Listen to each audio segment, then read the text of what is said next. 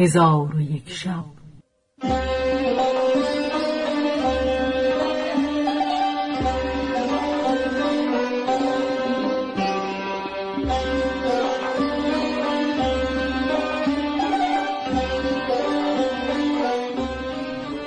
داستانهایی برآمده از ژرفای تاریخ و تمدن و فرهنگ مشرق زمین.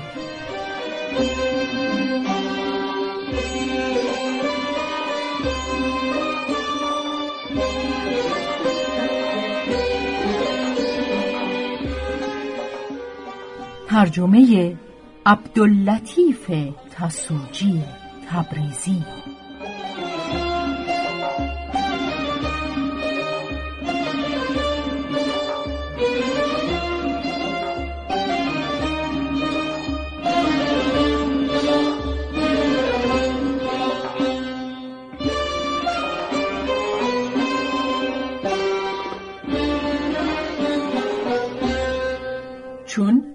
شب هفتم برآمد.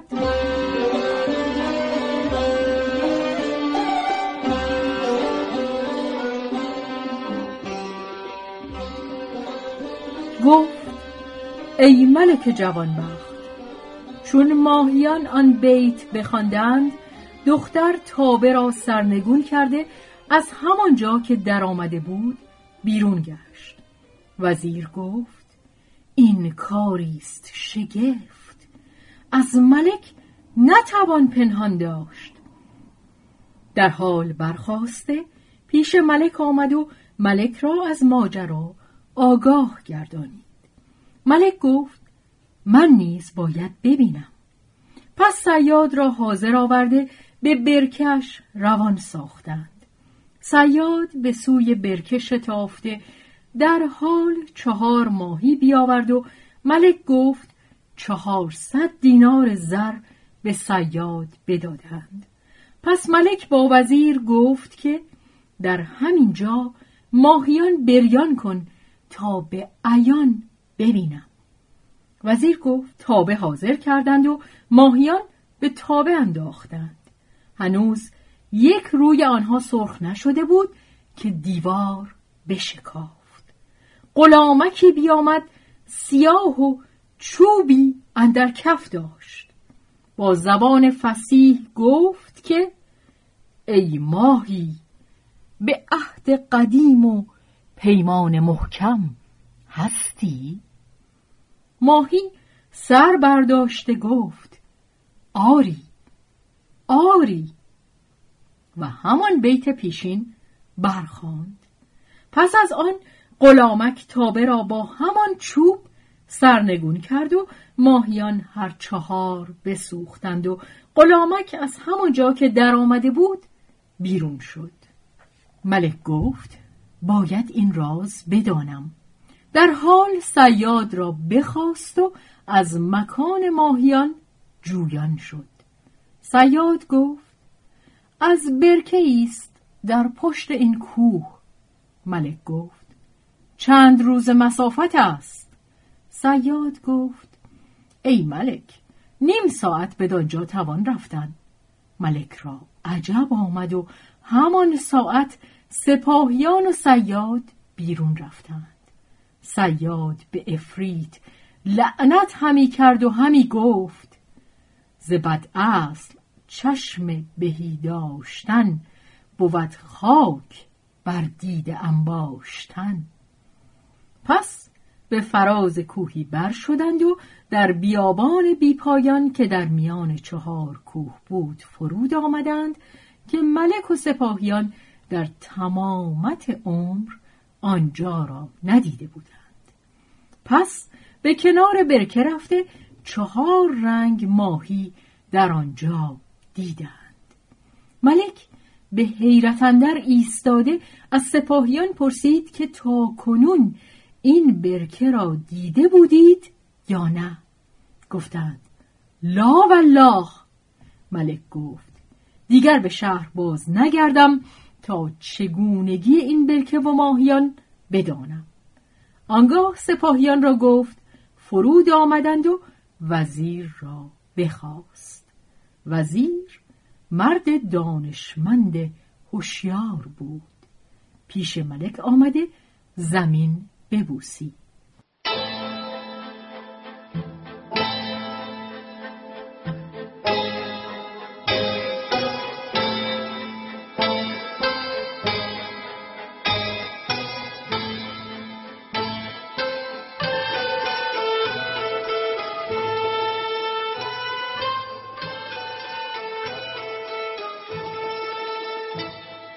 ملک گفت من همی خواهم. که تنها نشسته و از چگونگی این برکه و ماهیان آن جویان شوم تو امیران سپاه را بسپار که پیش من نیایند تا کسی به قصد من آگاه نشود. وزیر چنان کرد که ملک بفرمود چون شب درآمد ملک با تیغ برکشیده به هر سو میگشت. ناگاه از دور یکی سیاهی بدید. خرسند گردید. نزدیک رفته قصری یافت از رخام و مرمر که دو در آهنین داشت. یکی از آن دو بسته بود و دیگری گشوده بود. خرم و شادان به نزدیک در ایستاده به نرمی در بکوفت. آوازی نشنید. بار دوم و سیوم در بکوفت. جوابی نرسید. در چهار رومین کرت به درشتی در بکوبید. آوازی بر نیامد. دلیرانه به دهلیز اندر شد. فریادی برکشید که ای ساکنان قصر مرد راهگذار فقیرم توشه به من دهید. دو بار و سه بار سخن اعاده کرد. جوابی نشنید. دل قوی داشته به میان قصر درآمد. در آنجا نیز کسی نیافت ولکن دید که فرشها بدانجا گسترده و در آن میان حوزی است از بلور و به چهار گوشه آن حوز شیرها از زر سرخ است که از دهانشان در و گوهر به جای آب همی ریزد. ملک را بسی عجب آمد ولی افسوس می‌خورد که کسی نیافت از برکه و ماهی آن باز پرسد. پس در گوشه نشسته سر به گریبان فکرت برد و انگشت حیرت به دندان گرفت. ناگاه آوازی هزین شنید که به این شعر مترنم بود نه بر خلاص حبس ز بختم عنایتی نه در صلاح کار ز چرخم هدایتی. از حبس من به هر شهر اکنون مصیبتی است. و از حال من به هر جا اکنون روایتی. تا کی خورم به تلخی؟ تا کی کشم به رنج؟ از دوست تنه و از دشمن شکایتی. ملک چون این آواز بشنید از جای برخاست و بدان سوی رفت. پرده ای دید آویخته.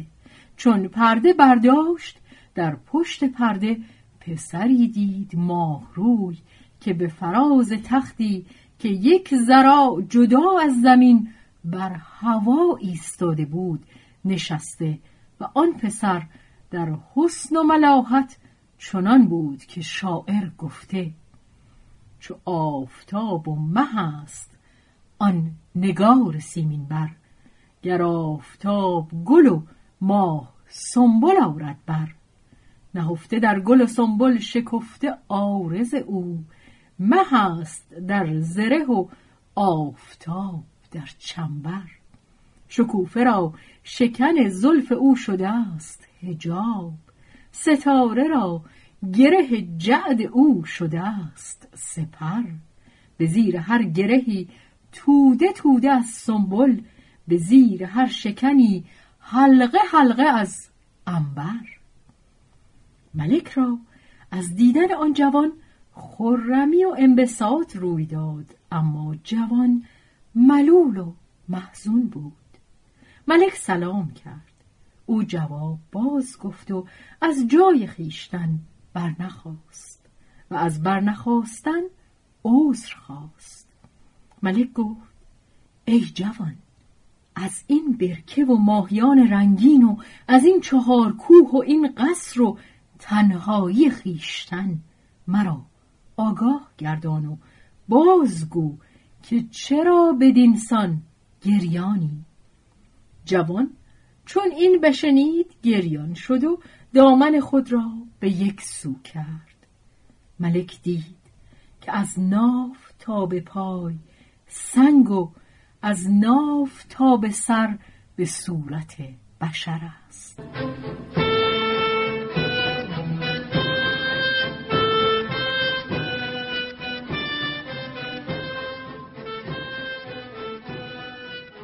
پس جوان گفت ماهیان این برکه حکایتی غریب دارند و آن این است که پدرم پادشاه این شهر و نامش محمود صاحب جزایر السود بود. هفتاد سال در ملکداری بزیست. پس از آن بمرد و مملکت به من رسید. دختر ام خود را به زنی آوردم و او مرا بسی دوست داشتی و بی من سفره نگستردی و خوردنی نخوردی پنج سال بدین منوال گذشت. روزی به گرمابه اندر شد و به خانسالار گفت که خوردنی از برای شام آماده کند. پس من به فراز تخت بر شده خواستم بخسبم. با دو کنیز گفتم که باد به من بزنید. یکی به زیر پا و دیگری به بالین من بنشستند و باد به من همی زدند. ولی مرا خواب نمی برد و چشم بر هم نهاده بیدار بودم. پس کنیزی که به بالین من نشسته بود با آن یکی گفت افسوس از جوانی خاجه که به زن بدکردار دچار گشته. و آن دیگری گفت الحق چون این زن نشایسته خاجه ماست که هر شب به خوابگاه دیگران اندر است. آن یکی گفت چرا خاجه از او هیچ نمی‌پرسد؟ دیگری گفت خاجه از کردار او آگهی ندارد که او هر شب پاره بنگ به ساغر شراب اندر کرده خاجه را بیهوش گرداند و خود به جای دیگر رود.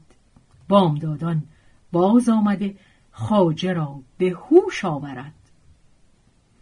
چون من سخن کنیزکان بشنیدم باور نکردم تا دختر امم از گرمابه به در آمد سفره گستردند. خوردنی بخوردیم و زمانی به حدیث اندر شدیم. پس از آن شراب حاضر آوردند. دختر امم قدهی خورده قدهی دیگر به من داد. من چنان بنمودم که باده همی خورم. اما به پنهانی ساغر بریختم و بخسبیدم. شنیدم که می گفت بخسب که برنخیزی. پس برخواسته جامعه حریر و زرین بپوشید و خیشتن بیاراست و در گشوده برفت. من نیز از اثر او روان شدم و همی رفتم تا به دروازه شهر برسیدم. سخنی گفت و فسونی خواند که من ندانستم. در حال دروازه شهر گشوده شد و از شهر به در شدیم و همی رفتیم تا به حساری برسیدیم. دختر به خانه گلینی که در میان حصار بود برفت و من به فراز خانه بر شدم و دیده بر روزن بنهادم. دیدم که دخترک به غلام سیاهی سلام کرد و زمین ببوسید. غلامک سر برداشته به او تندی کرده گفت تا اکنون چرا دیر کردی که زنگیان در اینجا بودند و هر کدام معشوقه در کنار داشتند و باده همی گساردند؟ چون تو در اینجا نبودی من باده ننوشیدم. دختر گفت ای خاجه خود میدانی که مرا شوهری است. او را بسی ناخوش دارم و اگر پاس خاطر تو نبود من این شهر را زیر و زبر می کردم غلامک گفت ای روسپی دروغ می‌گویی. به جان زنگیان سوگند که دیگر به سوی تو نگاه نکنم و دست بر تنت ننهم. آمدن تو نزد من از روی میل نیست. اگر تو را شهوت نجنبد پیش من نخواهی آمد. القرص غلامک از این سخنان می‌گفت و دختر بر پای ایستاده میگریست و می‌گفت ای سرور دل و روشنایی دیده مرا بجز تو کسی نیست. اگر برانیم از در درآیم از در دیگر. القصه. دختر چندان بگریست که غلامک بر او رحمت آورد و به نشستن جواز داد. دختر خرم بنشست و با غلام گفت ای خاجه خوردنی و نوشیدنی همی خواهم. غلامک گفت در آن کاسه گلین پاره گوشت موشی هست و در آن کوزه سفالین درد شرابی مانده. آنها را بخور. دختر برخواسته آنها را پیش نهاده. بخورد و بنوشید و جامه برکند و بر روی بوریا و زیر کپنک در پهلوی غلام بخسبید. من از روزنه خانه ایشان را می‌دیدم و سخن ایشان میشنیدم. آنگاه از فراز خانه به زیر آمده تیغ برکشیدم و خواستم هر دو را به یک بار بکشم. تیغ به گردن غلامک بیامد. من گمان کردم که کشته شد. چون قصه به دینجا رسید بامداد شد و شهرزاد لب از داستان فرو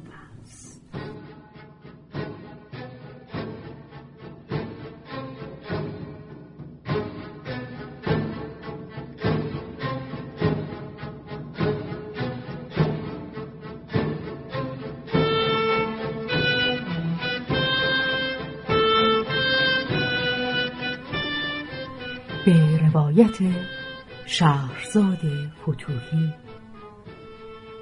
تنظیم از مجتبا میرسمیعی.